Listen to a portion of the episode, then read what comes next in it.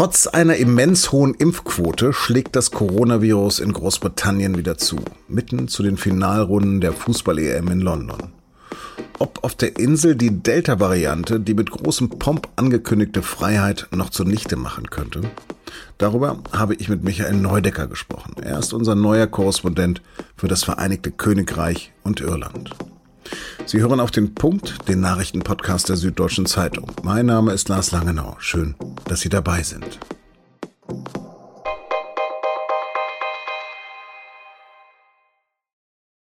Es ist uns allen schon bewusst, dass vor, während und nach dem Achtelfinale Schland gegen England alle nur noch darüber sprechen werden. Aber die Freude über ein spannendes Match wird durch ein mulmiges Gefühl getrübt angesichts wieder rasant steigender Corona-Infektionszahlen auf der Insel.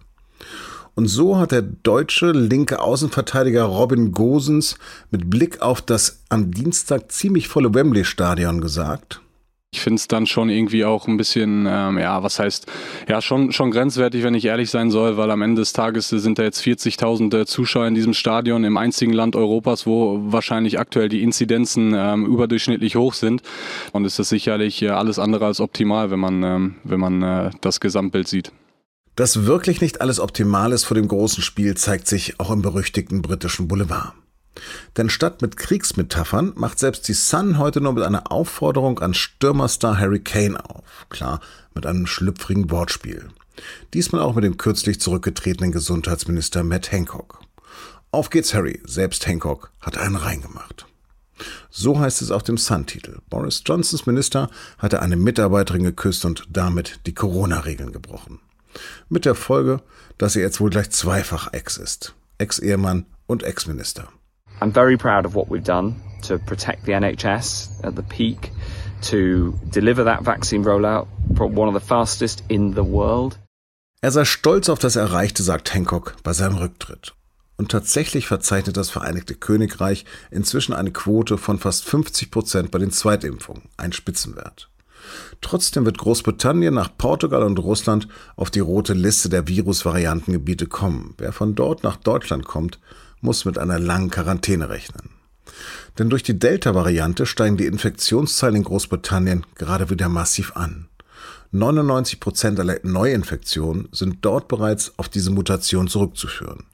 Die 7-Tage-Inzidenz liegt in Großbritannien wieder bei fast 170. Zum Vergleich, in Deutschland liegt sie gerade mal bei 5,4. Auch wenn die Delta-Variante auch hier bereits für 50 Prozent der Neuinfektionen verantwortlich sein könnte.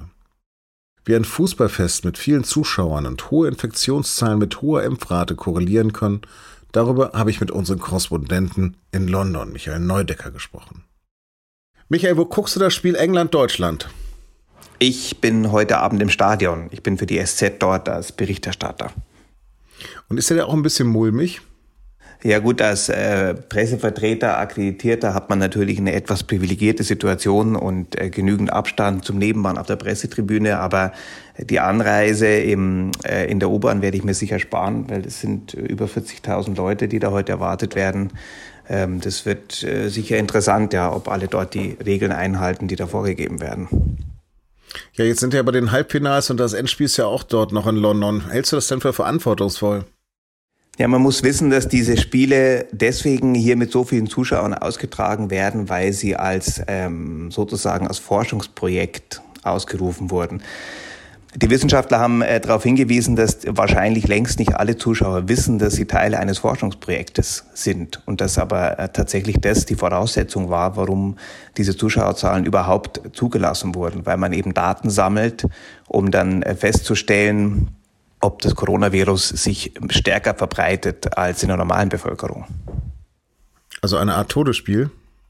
Ja, also ganz so drastisch würde ich es jetzt nicht formulieren, ähm, aber ähm, auf jeden Fall, äh, die Forschung spielt hier eine Rolle. Es ist natürlich aber auch, äh, man muss auch wissen, dass es wichtig ist, ähm, solche Daten zu sammeln, um zu wissen, inwiefern tatsächlich noch ein Zusammenhang besteht zwischen den Inzidenzen und den ähm, Infektionszahlen und den tatsächlich Erkrankten. Da ist ja noch etwas unklar. In Großbritannien steigen die Zahlen, wie man ja weiß, seit äh, Anfang Mai kontinuierlich. Sie sind so hoch wie nirgendwo sonst in Europa. Gleichzeitig sind aber die Zahlen der schwerer Erkrankten und derjenigen, die ins Krankenhaus auch kommen, äh, eben nicht so hoch, wie es, ähm, wie man es erwarten würde bei so hohen Infektionszahlen. Mhm. Ja, das wundert mich eh. Wie funktioniert das? Also Großbritannien ist führend beim Impfen und verzeichnet doch diese steigenden Corona-Zahlen. Gibt's, wie, wie hängt das zusammen? Ich denke, es hängt deswegen zusammen, gerade weil die Leute hier das Grundgefühl haben, wir sind alle geimpft, äh, uns kann es weniger passieren. Aktuell der Stand ist, äh, das sind 84,4 Prozent der erwachsenen Bevölkerung einmal geimpft und äh, knapp 62 Prozent mit der zweiten Impfung schon versorgt. Gleichzeitig sind natürlich auch äh, einige Einschränkungen wieder zurückgenommen worden. Die, die Pubs sind zum Beispiel offen, äh, Hochzeiten können stattfinden, ähm, Theater, Kinos äh, sind geöffnet, zwar alles mit äh, eingeschränkten Kapazitäten und natürlich auch äh, Hygienekonzepten, aber äh, das öffentliche Leben ist hier doch vergleichsweise wieder ähm, angelaufen. Wie konnte sich denn diese Delta-Variante so verbreiten in England? Das ist gerade in der Politik hier ein großes Thema. Die äh, Regierung hat im April erstmals äh, ja davon gesprochen, dass es eine neue Variante gibt, die sich ähm, womöglich verbreitet und ähm, ähm, hat aber dann noch nicht darauf reagiert. Und die Opposition wirft der, äh, der Regierung von Boris Johnson das natürlich vor, dass sie zu spät reagiert hat. Es hat mehrere Wochen gedauert, zum Beispiel bis Indien, ähm, wo ja die Variante erstmals entdeckt wurde auf die sogenannte Red List genommen wurde, also auf die rote Liste der Länder, äh, aus denen äh, die Menschen nicht einreisen dürfen nach, ähm, ins Vereinigte Königreich. Dazu muss man natürlich sagen, dass die dass Indien ein, ein Land ist, das äh, wichtig ist für das Vereinigte Königreich. Sehr viele Inder leben hier, sehr viele Inder haben auch Freunde und Verwandte in Indien und vermutlich hat die Regierung deshalb etwas gezögert. Ähm, und die Frage ist jetzt, ob sie nicht zu lang gezögert haben. Wer steckt sich denn gerade vor allem an? Wer sind die Treiber? Überwiegend die jungen Leute natürlich, die nicht äh, geimpft sind, aber es gibt auch durchaus Zahlen, dass sich voll geimpfte mit dem Virus anstecken. Pauschal kann man das nicht beantworten. Ich denke, es geht durch die gesamte Bevölkerung. Gerade ist ja Urlaubszeit. Wie, wie können denn die Briten gerade verreisen? Es gibt die verschiedenen Länder wie etwa Malta oder Portugal, Spanien, Länder, in die die Briten sehr gerne verreisen. Ähm, dort werden Briten, die äh, nicht vollständig geimpft sind, nicht aufgenommen momentan. Liegt die Situation vielleicht auch daran, dass sich die Spitze des Gesundheitsministeriums mit anderen Dingen beschäftigt hat?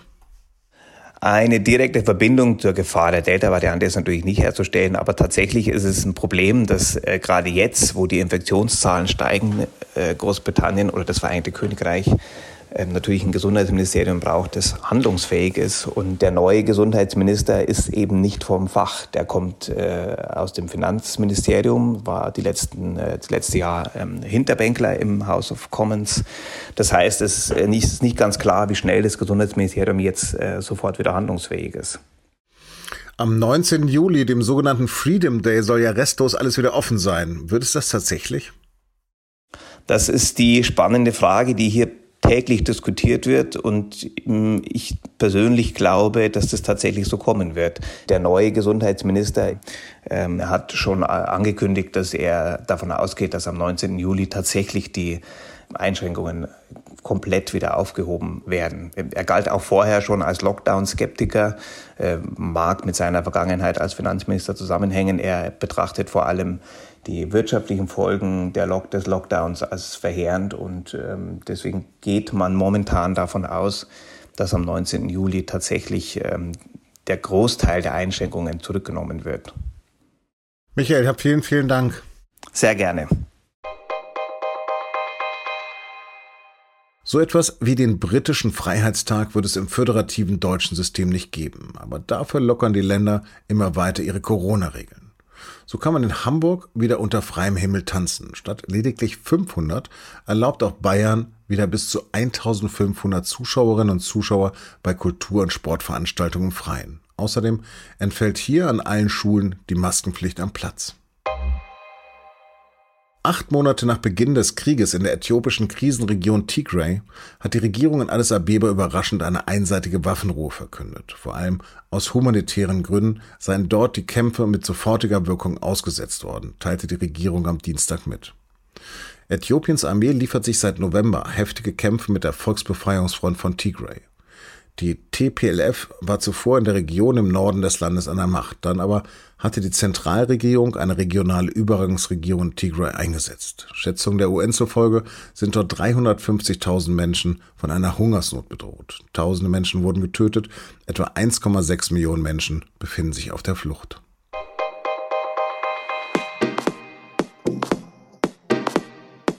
Ab 18 Uhr wird heute also kaum etwas anderes interessieren als das EM-Achtelfinale. Sz.de erwarten Sie dazu einen Live-Ticker, dann Spielberichte, Analysen und Kritiken von den Spielern. Am Mittwoch ist dann wieder mein Kollege Jean-Marie Magro dran, falls er denn bis dahin die Niederlage der Franzosen gegen die Schweiz verdaut haben sollte. Das war auf dem Punkt. Redaktionsschluss war 15 Uhr. Vielen Dank fürs Zuhören. Übrigens, wussten Sie, dass man sich auch auf den Philippinen im Alltag kurz gehalten, wie in Great Britain, einfach nur mit Bye verabschiedet? Bye also.